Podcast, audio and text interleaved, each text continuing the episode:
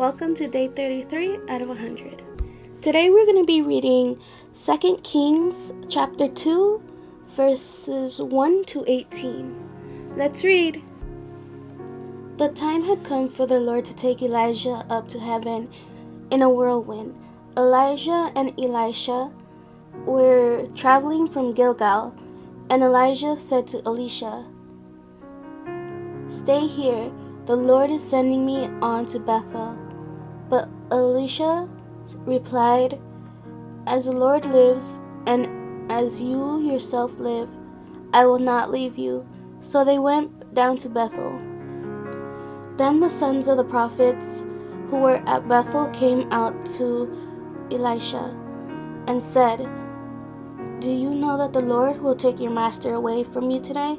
He said, Yes. I know, be quiet.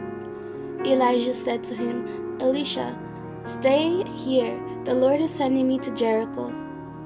But Elisha said, As the Lord lives, and as you yourself live, I will not leave you. So they went to Jericho.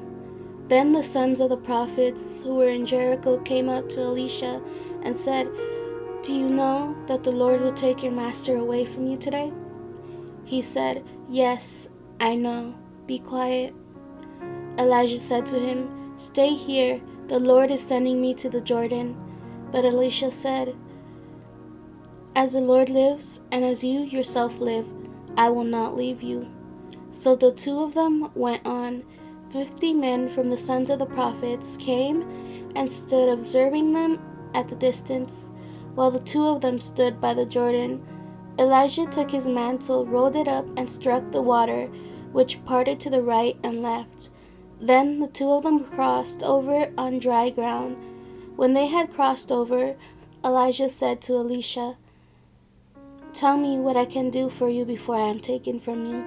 So Elisha answered, Please let me inherit two shares of your spirit.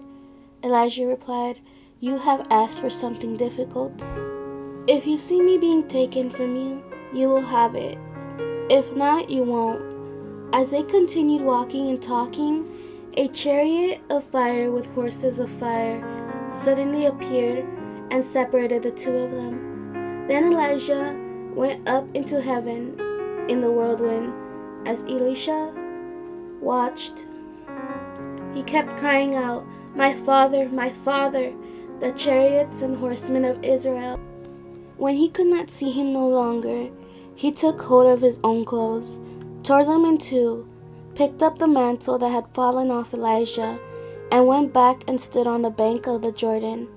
He took the mantle Elijah had dropped, and he struck the water. Where is the Lord God of Elijah? he asked. He struck the water himself, and it parted to the right and the left, and Elisha crossed over. When the sons of the prophets from Jericho, who were observing, saw him, they said, The spirit of Elijah rests on Elisha. They came to meet him and bowed down to the ground in front of him. Then the sons of the prophet said to Elisha, Since there are fifty strong men here with your servants, please let them go and search for your master. Maybe the Spirit of the Lord has carried him away and put him on one of the mountains or into one of the valleys. He answered, Don't send them. However, they urged him to the point of embarrassment. So he said, Send them. They sent fifty men who looked for three days, but they did not find him. When they returned to him in Jericho, where he was staying, he said to them, Didn't I tell you not to go? Thank you for joining me today. See you tomorrow for day 34. Have a good day. Bye.